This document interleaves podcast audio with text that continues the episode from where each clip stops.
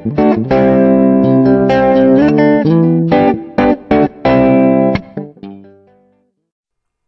everybody, it's Friday.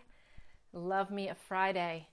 And up here in the Northeast, we are having a stretch of gorgeous weather after last weekend felt like winter. Ooh, feels like it was January for 200 days in a row.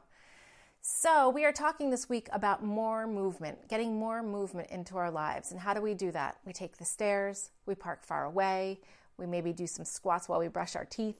We set a timer to remind ourselves to not sit for long stretches of time.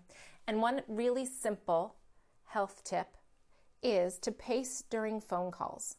So while you're taking that conference call today, if you can move around your office instead of sitting stagnant in a chair, if you work from home, if you can get out of your space where you're working and walk around your house, it's a great idea for getting more steps in and burning calories.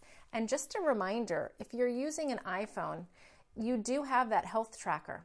So if you look for the health app, it'll tell you how many steps you're taking. Check in, see how many steps you've taken this week.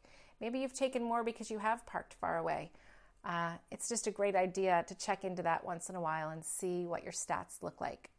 So give it a try. Pace during your phone calls today. Don't let yourself sit stagnant. Let's be wellness warriors, guys.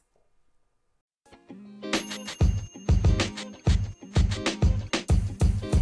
podcast you just heard was recorded with Anchor. If you want to make your own, download the Android or iOS app completely free from anchor.fm/podcast. That's anchor.fm/podcast.